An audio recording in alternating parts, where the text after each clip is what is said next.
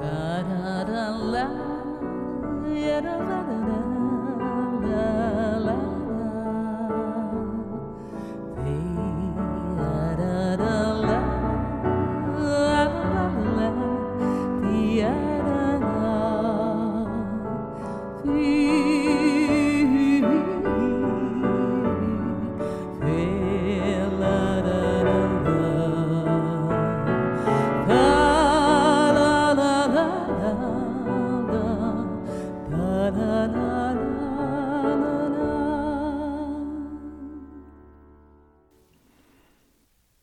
Welcome to Wild Trekker. I'm George Toombs here in Montreal, and this is the 26th episode. Wild Trekker is a series of podcasts, a writer's notebook, audio chapters from ongoing works, soundscapes, adventures, interviews with fascinating people, reflections, original radio plays, reportage, stories behind stories, jam sessions, and more. Wild Trekker is a fluid kind of sound art. I hope you enjoy it.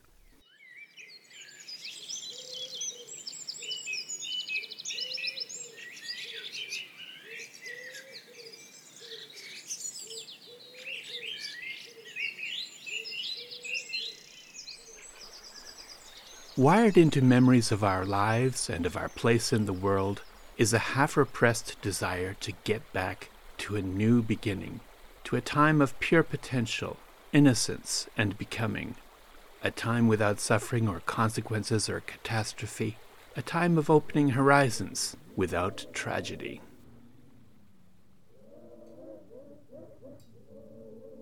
In the Bible, this mythical beginning is located in the Garden of Eden. But it's already a flawed beginning because Adam and Eve commit the first sin and are banished forever from Eden. So the time of pure potential, innocence, and becoming hasn't lasted very long. The story of Adam and Eve is a highly moral one. They've not obeyed God's commandments. They've eaten of the forbidden tree of knowledge of good and evil, and they are expelled from Eden for having committed the sin of pride.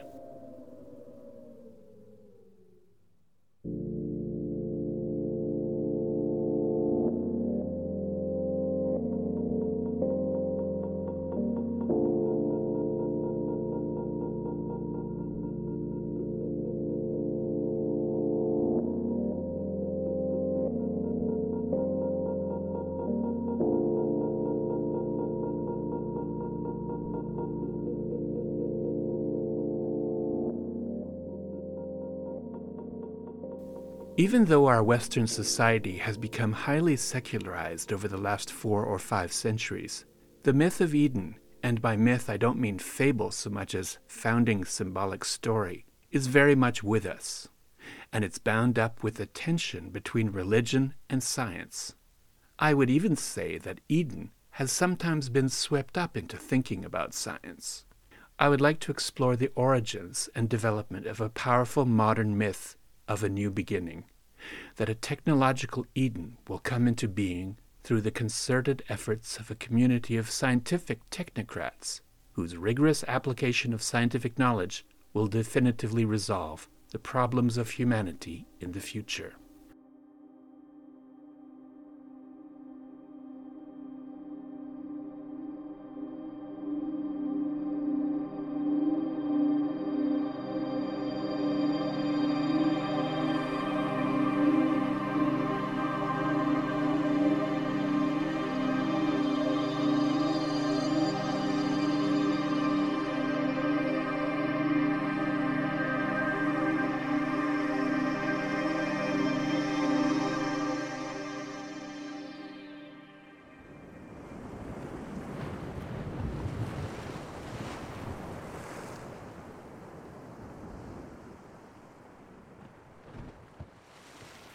The myth of this new beginning, a technological Eden, is supported by the idea of a benevolent, technically minded intellectual elite, embodying some of the same values as the philosopher king of Plato's Republic, or again of King Solamona of Francis Bacon's 17th century work, The New Atlantis.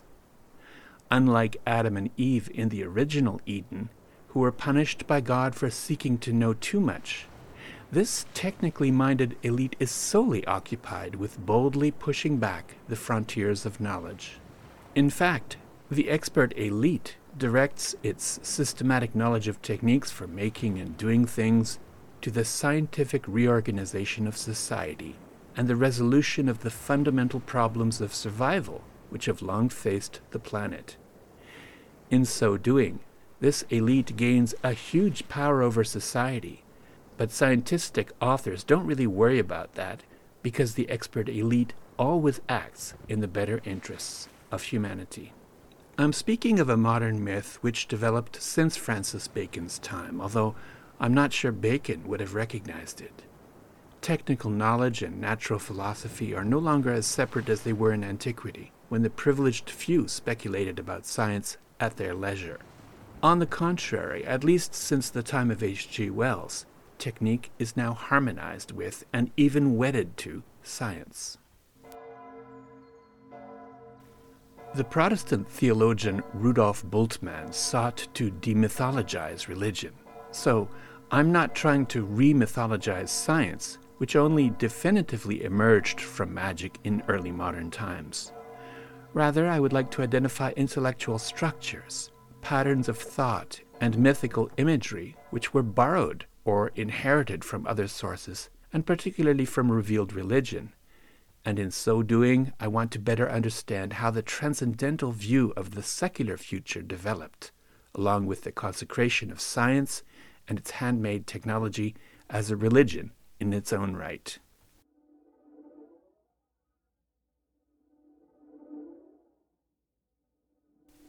Believers in this modern myth of a new beginning consciously turned away from the old certainties and security of revealed religion but the very way in which they exalted science and technology suggests that they had elevated science to the status of a new religion.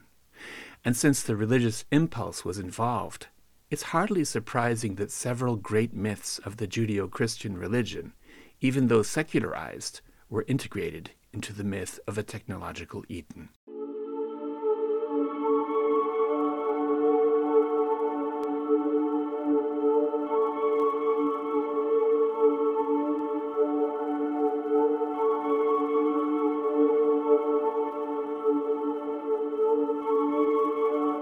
The myth of biblical time, moving forward from a past through a present to a culminating point in the future. The myth of earthly paradise, in that the new technological Eden constitutes a haven of luxury and comfort, free from want and fear.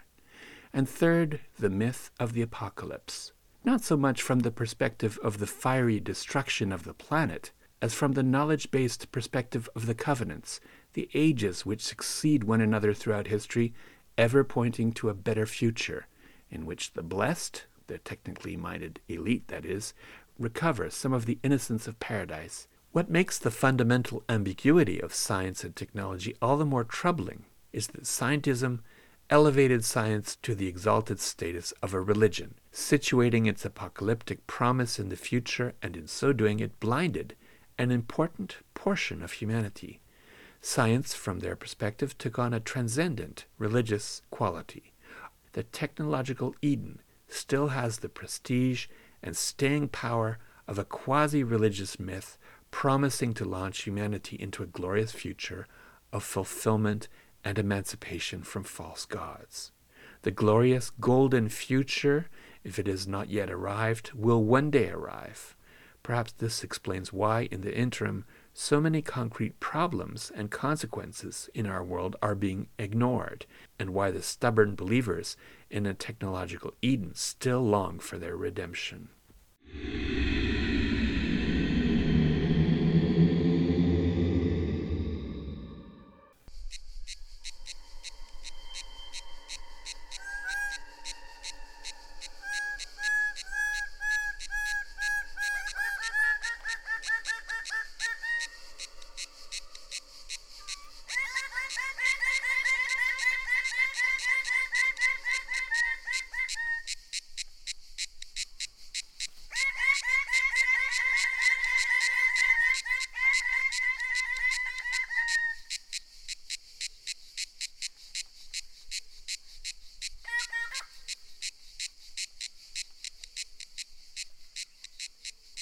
Now, if science is understood as man's systematic and free pursuit of knowledge about nature, then the rift between religion and science was evident as early as the book of Genesis. Remember that the Lord God commanded Adam, saying, You may eat freely of every tree of the Garden of Eden, but of the tree of the knowledge of good and evil you shall not eat, for in the day that you eat of it, you will die.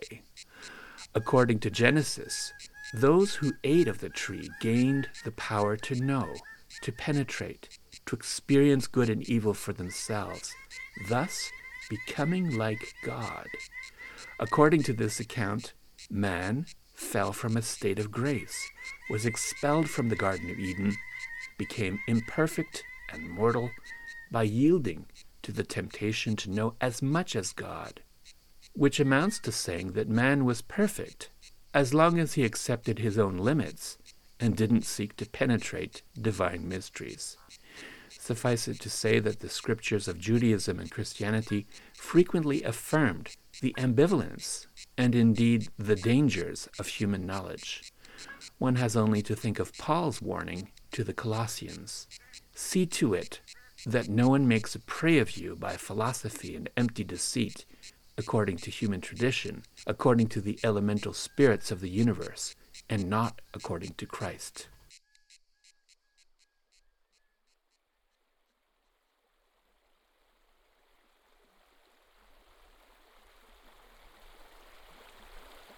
Long after Genesis was written down, but prior to the advent of Christianity, there was an alternative, atheist view in antiquity, which stood completely outside of the context of Jewish monotheism. Lucretius, in the first century BC, an early philosopher of nature, sought to explain the main principles of the atomic universe, the atomic structure and mortality of the soul, the nature of sense perception, the creation of the world, and natural phenomena such as thunder and lightning, while consciously denying any possibility of divine intervention. In On the Nature of the Universe, Lucretius wrote, Our world has been made by nature through the spontaneous and casual collision and the multifarious, accidental, random, and purposeless congregation and coalescence of atoms whose suddenly formed combinations could serve on occasion as the starting point of substantial fabrics, earth and sea and sky, and the races of living creatures. Religio he presented as a hideous monster crushed underfoot by the courageous and liberating force of Epicurean science, whose victory lifts humanity to the skies. Indeed, Lucretius denied that the holy dwelling places of the gods are anywhere within the limits of the world. For the flimsy nature of the gods, far removed from our senses, is scarcely visible even to the perception of the mind. Since it eludes the touch and pressure of our hands, it can have no contact with anything that is tangible to us. For what cannot be touched cannot touch. Now, it should be noted that Lucretius did not consecrate science as a new religion. Rather, he clearly mapped out the difference between science and religion and validated empirical explanations of natural phenomena, downplaying any possibility of divine intervention as mere fable.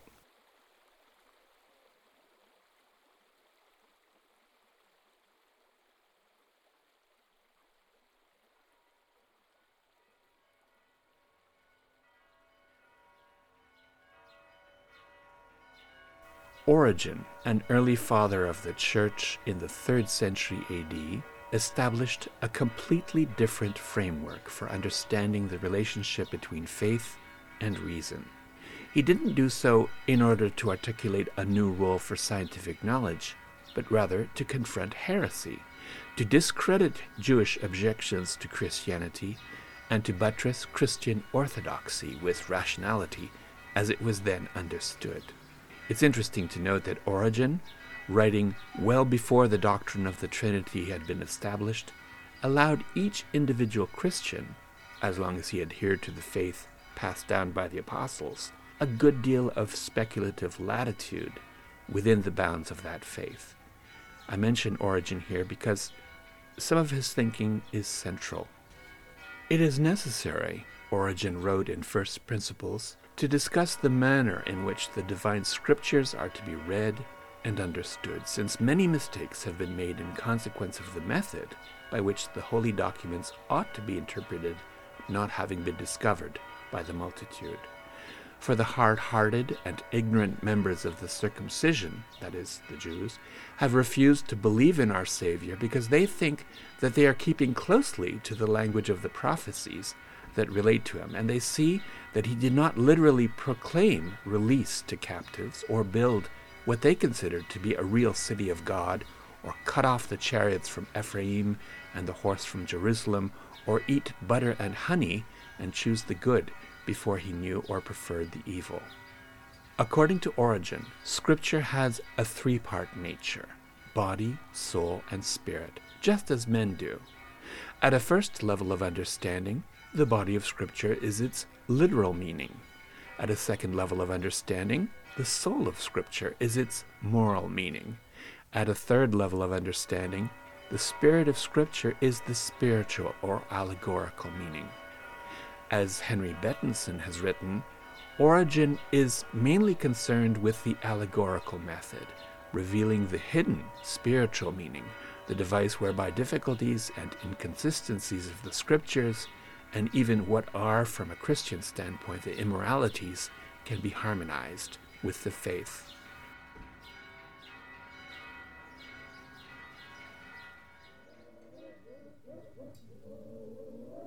Origen is said to have castrated himself in order to feel more comfortable working with young women catechumens. This self mortification with a blade suggests that he took some of Paul far too seriously.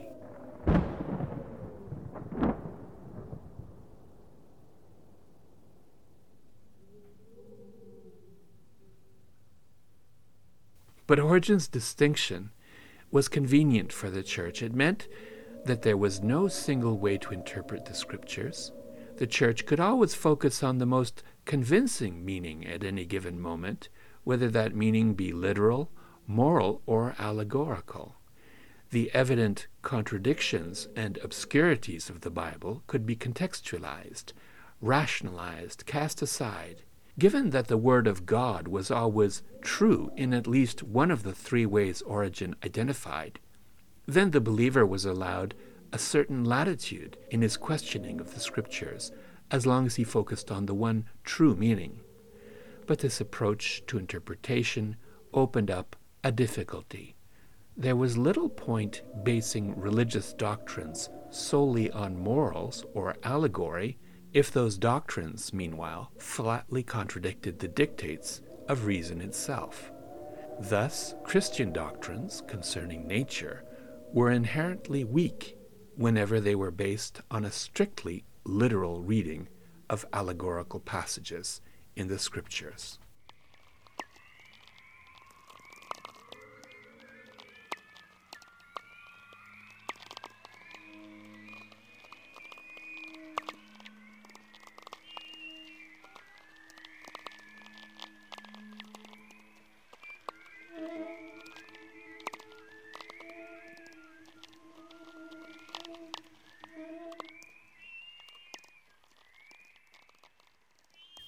As I mentioned a little while ago, an early expression of the modern myth of a technological Eden is that of Francis Bacon, who lived from 1561 to 1626.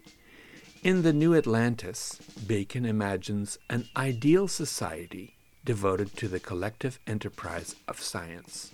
The end of our foundation, he writes, is the knowledge of causes and secret motions of things, and the enlarging of the bounds of human empire to the effecting of all things possible. For Bacon, human knowledge is based on observation of nature, and science is turned to the task of perfecting the machine in order to support the methodical conquest of nature. This modern myth of a technological Eden, which is partly traceable to Bacon, sometimes consisted in treating science morally and allegorically as a new religion, in considerably exaggerating the role of the natural philosopher or scientist, and in projecting into an idealized future certain age old wishes for peace, fulfillment, and freedom from both want and suffering. Reconciling the discoveries of science with revealed religion was, in the 17th century, a huge dilemma for scientists who were also Christian believers. Several leading scientific thinkers were caught up in this dilemma. We may here cite four approaches to the rift between science and revealed religion, since they're all indicative of a common struggle. Bacon insisted that it was wrong to wish to harmonize religion and science in every respect, since natural philosophy would end up teaching us about God's power in any case. Galileo claimed that an empirically demonstrated scientific hypothesis was literally true.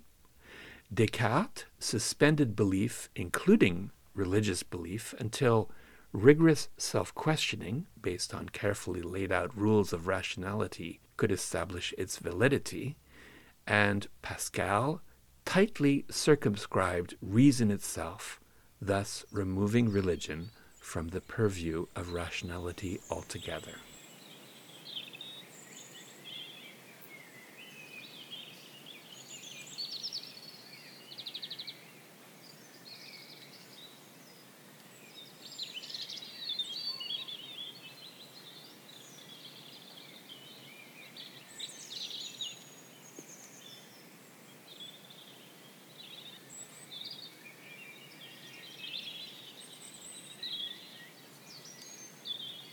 Francis Bacon saw philosophy as a great tree consisting of three branches the knowledge of God, of nature, and of man. As if to emphasize the separate but complementary character of each of these branches of knowledge, Bacon includes a scientist's prayer early on in the Great Instauration. A scientist's prayer. Very interesting.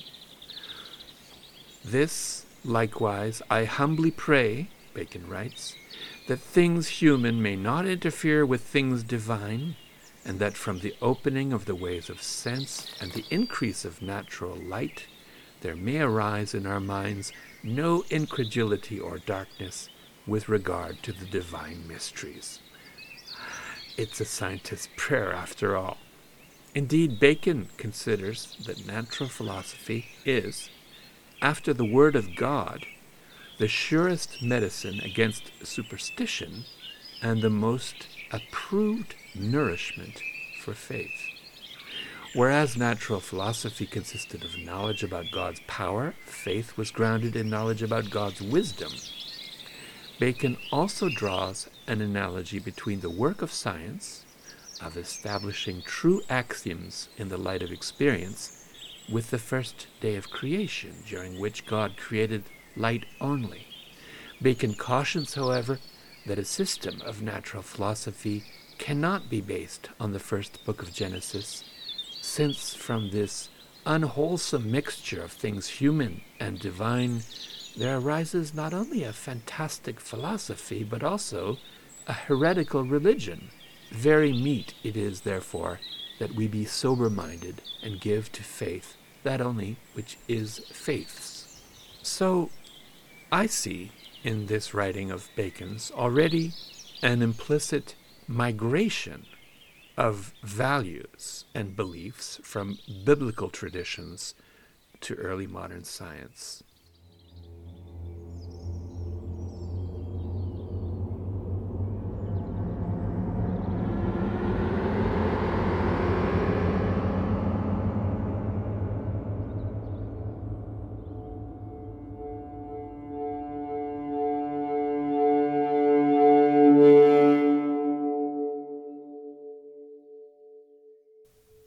Speaking of the rift or conflict or competition between science and revealed religion. I'm not referring to those thinkers from Plato to Aristotle and up to Spinoza who believed in a philosophical God.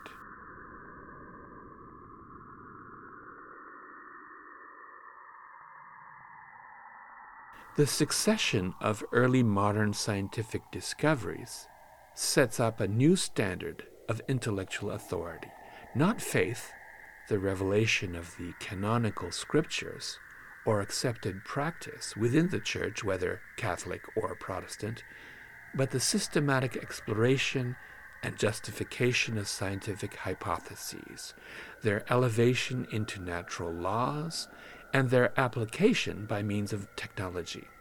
Whereas previously, it seemed the heart had embraced the tenets of transcendent faith at an intuitive level, sometimes consciously suspending reason altogether in order to embrace the spiritual account of the world, the way Pascal had done, now the scientific mind assents rationally to demonstrable and justifiable truth and often responds with enthusiasm to the latest mechanical inventions.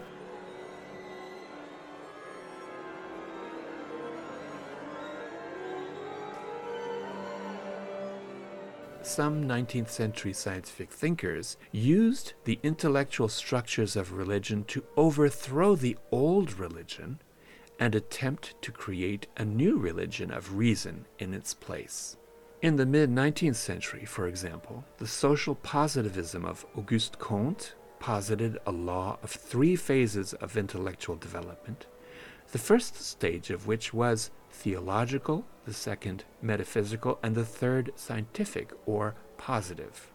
According to Comte, mankind attained to fullness only by abandoning the first two phases and replacing them with a third, a rigorous commitment to the scientific method. In this three phase image of historical development, one detects a movement of progress from worse to better, from disappointment to promise, from ignorance to knowledge, from obscurantism to enlightenment, from bestiality to civilization, from chaos to science. Comte writes, Positivists then may, more truly than theological believers of whatever creed, regard life as a continuous and earnest act of worship, worship which will elevate and purify our feelings, enlarge and enlighten our thoughts, ennoble and invigorate our actions. Thus, positivism becomes, in the true sense of the word, a religion, the only religion which is real and complete, destined, therefore, to replace all imperfect and provisional systems resting on the primitive basis of theology.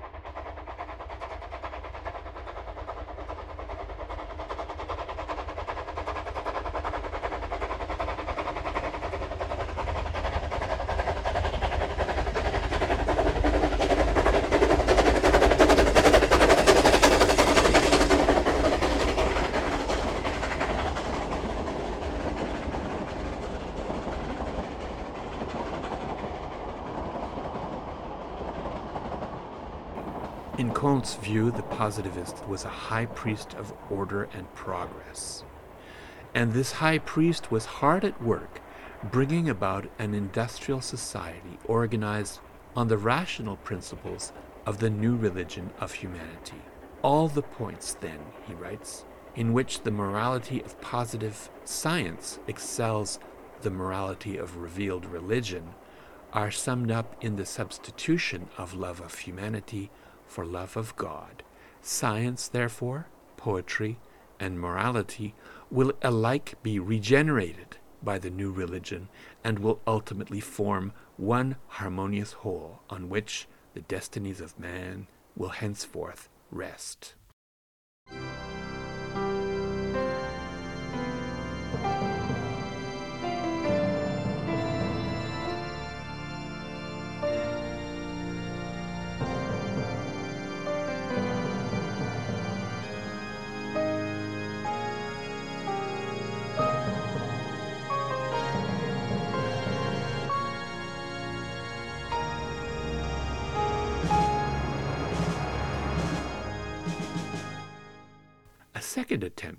Attempt to turn science into a rational religion was made by Comte's student Ernest Renan author of L'avenir de la science, or The Future of Science. This latter book is a monument of 19th century scientism.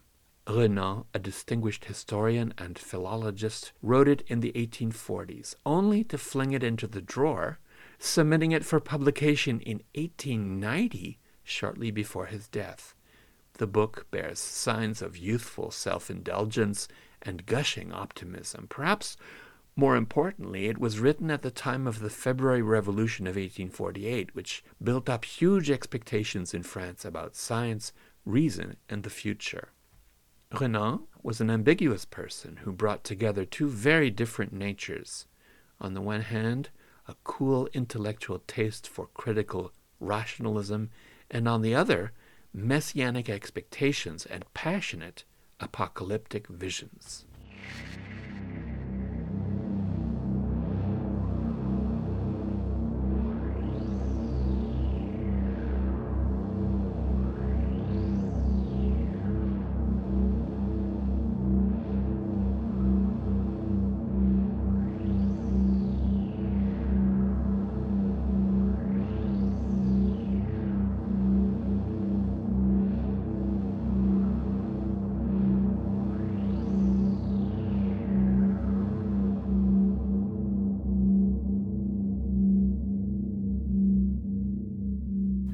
In L'Avenir de la Science, Renan makes enormous claims for science.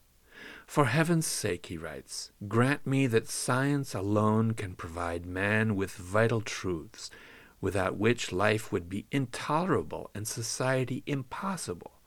If we imagined that these truths were derived from the patient study of things, then the higher form of science would no longer have any meaning. There would be erudition, vain curiosity, but not science in the noblest sense of the word.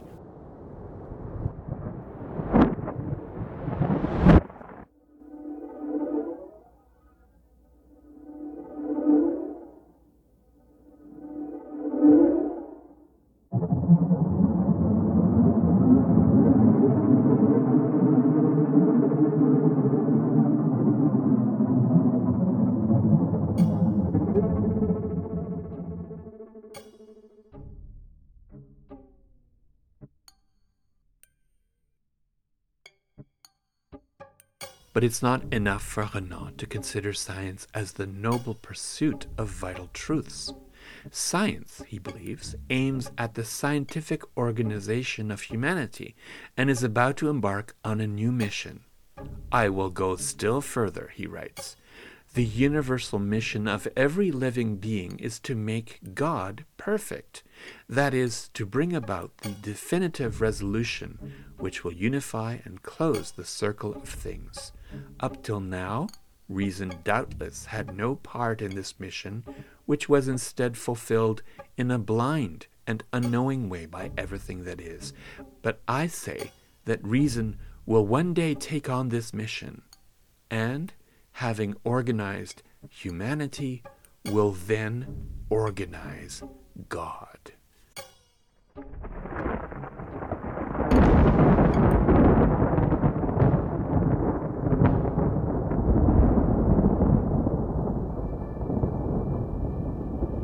It's interesting to note, in Renan's case, that this millenarian shift from faith to reason is not all lightness and joy.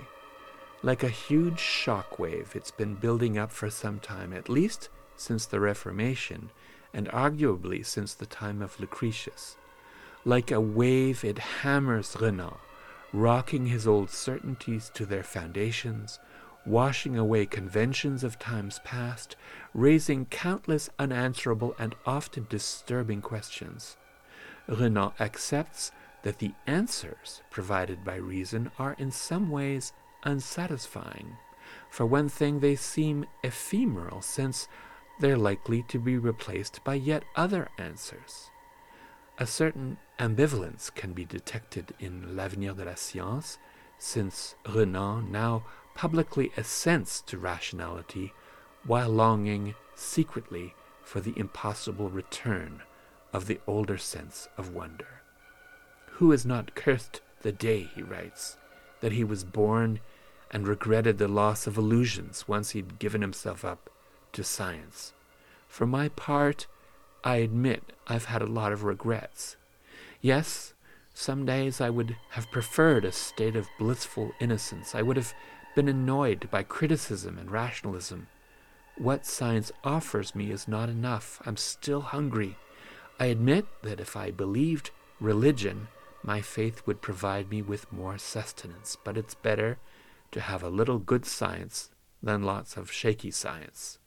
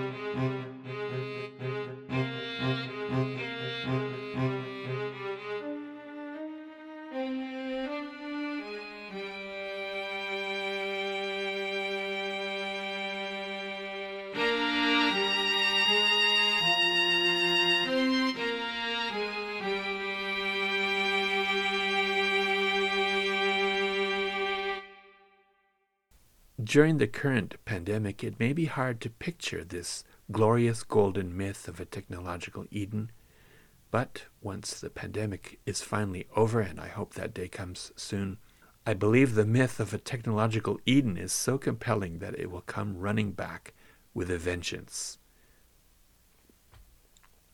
And by the way, during this Wild Trekker podcast, I'm speaking of the rift or conflict or competition between science and revealed religion. I'm not referring to those thinkers from Plato to Aristotle, the Stoics, and up to Spinoza, who believed in a philosophical God. And I've been referring to science as a kind of secular religion, not to science as a vast, public, self correcting body of knowledge and that actually is the kind of science I'm interested in. If you would like to know more about my ongoing creative works, from books, translations, films, and blogs to Wild Trekker, check out my author's website at www.evidentia.net. And Evidentia is spelled E V I D E N, as in November, T I A, evidentia.net. The opening theme at the beginning of each Wild Trekker podcast is sung by Marie Frenette with me accompanying her on the piano. Now here's Marie Frenette singing the closing theme of Wild Trekker, accompanied by Pascal Desmeulles on the guitar. Let's get together soon. This Wild Trekker episode is copyright 2021, George Toombs. All rights reserved.